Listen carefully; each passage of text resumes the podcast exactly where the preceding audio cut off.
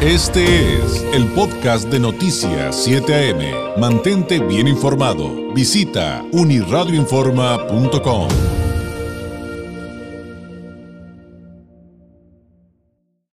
Ya ve estas cifras de los homicidios que se han cometido en Tijuana en este eh, cierre de, agosto, en el principio de septiembre, los acumulados, que siempre le digo son cifras parciales. Eh, no, es, muy difícil traerla actualizada al momento. Y hay datos bien interesantes, sí, como que tres de, cuadra, de cada cuatro homicidios se ah, cometerían eh, en cuanto a los de Baja California en Tijuana, pero fíjese que lo que más recientemente nos ha prendido el foco de alerta es el tema del, de que, hay como una violencia exacerbada en estos delitos. Eh, son como más eh, fuertes, eh, no, sé cómo clasificarlos, más allá de la estadística. Yo le decía, el caso de una mujer en un sobre ruedas, que llegan y la ven y la matan ahí enfrente de todos, y, tú dices, oye, ¿cómo, ¿cómo, hacen eso y les vale? O sea, pues les vale porque saben que no va a llegar nadie a detenerlos. Perdón, pero esa es la conclusión a lo que yo llego. Luego, pues todos los restos humanos, los que dejan mutilados, el caso de la niñita en la hielera, eh, eh, esto de que, esto que podría interpretarse como un reto. O sea, a ver, ¿cómo matan a un hombre a dos cuadras de la fiscalía en Ensenada? Híjole, ¿cómo entenderlo? Pues quien sí sabe de estos temas es Juan Manuel Hernández Niebla, presidente del Consejo Ciudadano de Seguridad Pública de Baja California, quien le agradezco nos tome la llamada. Juan Manuel, ¿cómo estás? Muy buenos días. David, muy buenos días. Con el gusto de estar contigo como siempre y con todo tu auditorio, mandándoles un cordial saludo a todos.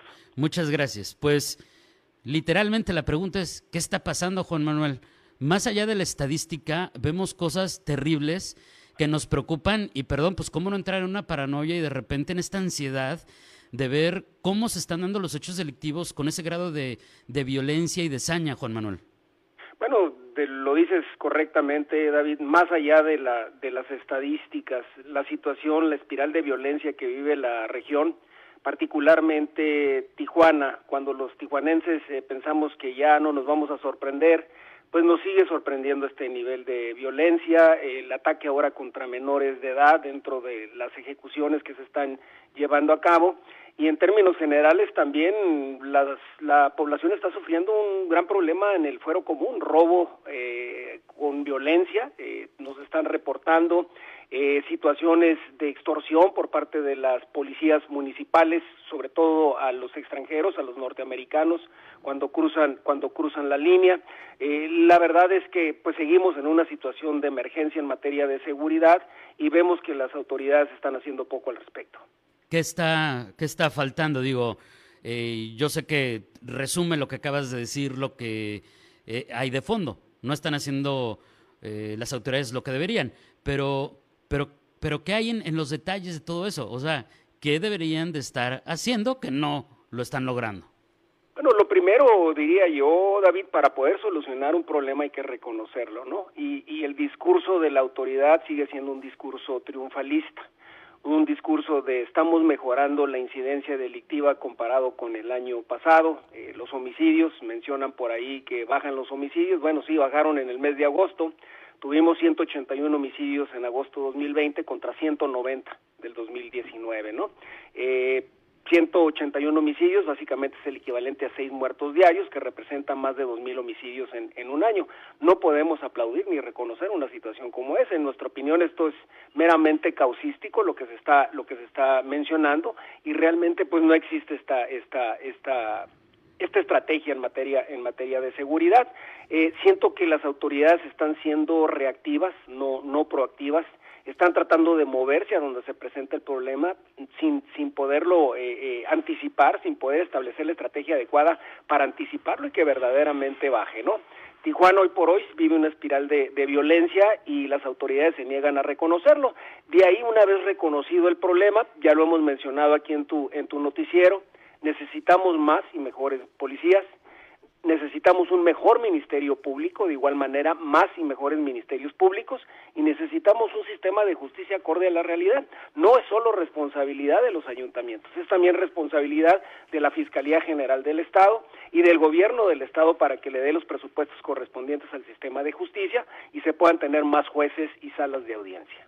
¿Qué está pasando realmente, Juan Manuel, con las famosas mesas de seguridad? Porque eh, eh, me, da la impresión de que hay mucha desinformación o, por lo menos omisión, no, no sé qué, o sea, literalmente no sabemos a ciencia cierta qué está pasando. Desde algo tan básico como si se están realizando, si están acudiendo las personas que deberían participar en ellas, eh, y llegamos a, lo que hemos hablado por años ya, Juan Manuel, décadas yo diría, la famosa palabra de coordinación en materia de seguridad. La coordinación no se está dando, eso es, eso es definitivo, David, eh, lo hemos estado eh, viendo en cada una de las ciudades del Estado y sentimos que esa coordinación no se está dando, lo cual pues nosotros teníamos la esperanza de que sí iba a suceder eh, cuando pues los gobiernos todos eran del mismo partido y del mismo color. También tenemos información que no nos consta, pero tenemos información de que el gobernador del estado no está acudiendo a las mesas de, de, de pacificación. Eh, sabes, tú sabes lo mismo que sabemos nosotros. Realmente no hay una información clara, no hay una estrategia clara que se pueda eh, eh, eh, participar a la ciudadanía de lo que se está haciendo al respecto. Aquí yo creo que mi recomendación sería que invitaras a una entrevista a Isaías Bertín, que es el, representante del gobierno federal en materia de seguridad aquí en Baja California, y que nos explique a todos los bajacalifornianos qué es lo que está sucediendo y haciendo en materia de seguridad en el Estado. Pues muy mala señal que no sepamos y también que que los, los, los, organismos ciudadanos pues no, no tengan la información que están obligadas las autoridades a, proporcionar, Juan Manuel. Finalmente, eso, también es una señal de que algo está muy mal, ¿no? Mira, hemos tocado la, la, puerta. Eh, creo que no existe un reconocimiento claro por parte de los nuevos gobiernos a las organizaciones de la sociedad civil en, en general, ¿no? Incluyéndonos a, nos, a nosotros. Eh, tendré que confesar que a manera personal el gobernador siempre me ha dado su atención, siempre me ha dado el tiempo cada vez que se lo solicito. De igual manera el fiscal general del estado, con ellos sí hemos tenido reuniones periódicas en, grupo donde tratamos de intercambiar la la información pertinente, pero en términos generales, pues también por parte de nosotros eh, no estamos enterados de lo que está sucediendo y de qué estrategias se están, se están llevando a cabo. Y hemos tocado la puerta eh, muchas veces para que se nos informe. Ahora, eh, bien, ya explicaste, las cifras no son nada halagadoras. De nada me sirve que ya no matan a 10 diarios, ahora matan 9, pues, pues no, no, no, no hay cambio. Es ocioso también, eh, creo, como ya también lo explicaste, descalificar las cifras o los comentarios. Pero también hay, hay, hay pues esta visión de que tenemos que trabajar en conjunto, gobierno, organismos de la sociedad civil y, los ciudadanos. Eh, y por ejemplo, recientemente platicaste con, con los operadores del C4. Eh, ¿Qué hay? O sea, ¿qué se puede hacer? ¿Hay disposición? ¿No hay disposición? ¿Qué nos podrías contar de eso, Juan Manuel? Tuvimos, tuvimos una reunión del Consejo Ciudadano hace un par de días con, con el licenciado Carlos Alberto Flores, él es el comisionado estatal de la Guardia de Seguridad Estatal. Nos presentó la información, nos presentó lo que están haciendo, nos presentó ciertas estadísticas de los, de los resultados la verdad, este, tendremos que reconocer que es encomiable lo que está haciendo la Guardia Estatal con los pocos elementos que tiene repartidos en todo el Estado. Lo que yo te mencionaba, David, eh, son situaciones más de tipo reactivo que proactivo. Ellos básicamente están moviendo sus fuerzas dependiendo de dónde se les está presentando el, el, problema. Eh, Carlos Flores trae unas buenas esta, estadísticas. Nosotros seguimos insistiendo que lo que ha faltado en estos últimos meses ha sido denuncia, pero finalmente, pues las estadísticas de esa manera ellos les, les, les, les dar un poco la, la razón de que hay cierta mejora en la incidencia delictiva, pero por el otro lado, pues es muy obvio que ni los tijuanenses ni los bajacalifornianos lo estamos sintiendo y que simplemente ha faltado denuncia por parte de la ciudadanía. El mismo secretario de Seguridad Pública Municipal, el, el, el, capitán Ayón, reconoció hace un par de semanas en una, en una conferencia de prensa que la denuncia había bajado sustancialmente, ¿no? Entonces vino prácticamente a darnos eh, la, la razón en, base a que la ciudadanía ni está circulando o no estaba circulando ni está denunciando de la manera que lo estaba que lo estaba haciendo y por consecuencia pues pareciera ser una incidencia delictiva a la baja que realmente en el sentir de nosotros no lo es. Oye, eh, semáforo delictivo, observatorio eh, ciudadano nacional, Edupaz, eh, han coincidido en algo, Juan Manuel, y, me gustaría saber tu opinión al respecto. ¿Creen que la cifra negra ha ido en aumento? O sea, que antes hablábamos de cierta cantidad de delitos que se cometían eh, versus los que sí se denunciaban, pero que ahora eso es todavía mucho más marcado. Eh, ¿Tú qué opinión tienes de esto y de lo que ha pasado? Porque también es, algo que tiene que ver con este resguardo, la pandemia y demás, ¿no? Totalmente de acuerdo con sus apreciaciones. De hecho, nosotros lo anunciamos desde la incidencia delictiva que salió a finales de abril, que tuvo una, un revertimiento drástico, ¿no? Contra lo que estaba pasando a marzo.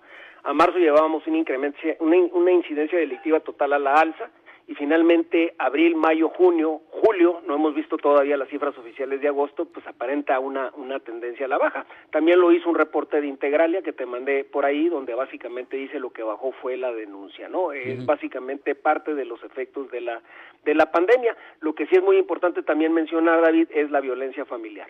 Eh, violencia familiar, lesiones, violación, todos esos delitos han ido a la alza, aún sin, sin, sin el número de denuncias que se tenían anteriormente, y pues básicamente no se necesita ser experto en seguridad para llegar a la conclusión de que ha sido un, resultado del hacinamiento de las familias en las casas. Eh, ¿Con qué nos podemos quedar en este momento, Juan Manuel? ¿Qué, podemos eh, concluir en dos sentidos? Uno, ¿cuál es el llamado específico de la autoridad a las autoridades de eh, a todas las responsables, porque sin coordinación esto no va a avanzar. Y dos, también que le podemos decir a la ciudadanía, porque de repente, pues también tenemos que, promover dos cosas, la calma, sin, sin engaños, o sea, siempre diciéndole lo que realmente está pasando, eh, y también lo que siempre te digo y siempre te pregunto, eh, cómo promover la participación ciudadana en abono a la seguridad pública. Bueno, primeramente te diría, en base a las autoridades, lo primero, las primeras solicitudes que reconozcan el problema. La segunda que establezcan una estrategia al respecto. Y la tercera es que actúen coordinadamente como bien lo como bien lo dices. Y volteando va a ver a la, a la ciudadanía primeramente pues que ellos cuiden su, su propio entorno. Tendremos que entender que la, la autoridad es coadyuvante en materia de seguridad. Nos tenemos que cuidar primero nosotros nosotros mismos. Que hagan un esfuerzo adicional por denunciar lo que no es medible no es mejorable y entendemos la situación de la ciudadanía al negarse a, denunciar. Uno, pues el efecto de la infección y dos, la certeza de que, no va a pasar nada, ¿no? El problema de la impunidad que, que siempre nos ha, que nos ha atormentado. Y tres, que salgan y, protesten, David. Eh, realmente somos pocas las voces que estamos tratando de protestar, que estamos tratando de decir esto es lo que está sucediendo y se puede poner todavía peor, en la medida que, que la ciudadanía salga y emite una protesta respetuosa, estructurada, es en la medida que las autoridades se van a ver obligadas a reconocer el, el problema y actuar en respecto. Juan Manuel, te agradezco enormemente. Seguiremos en contacto porque esto, sin duda, pues lamentablemente no se acaba ni va a acabar pronto y seguiremos actualizando los hechos y espero que Ojalá pronto tengamos buenas noticias. Mientras tanto, muy buenos días. Muy buenos días, David. Gracias, gracias a todos y excelente día. Gracias, un abrazo. Es Juan Manuel Hernández Niebla, el presidente del Consejo Ciudadano de Seguridad Pública de Baja California. Pues con este asunto de que, pues, las estadísticas y, demás, pues no, no, no, son nada halagadoras. Seguimos con problemas muy serios de inseguridad en, en Baja California y en muchos de los delitos en primeros lugares a nivel nacional. Este fue el podcast de Noticias 7am. Mantente bien informado. Visita unirradioinforma.com.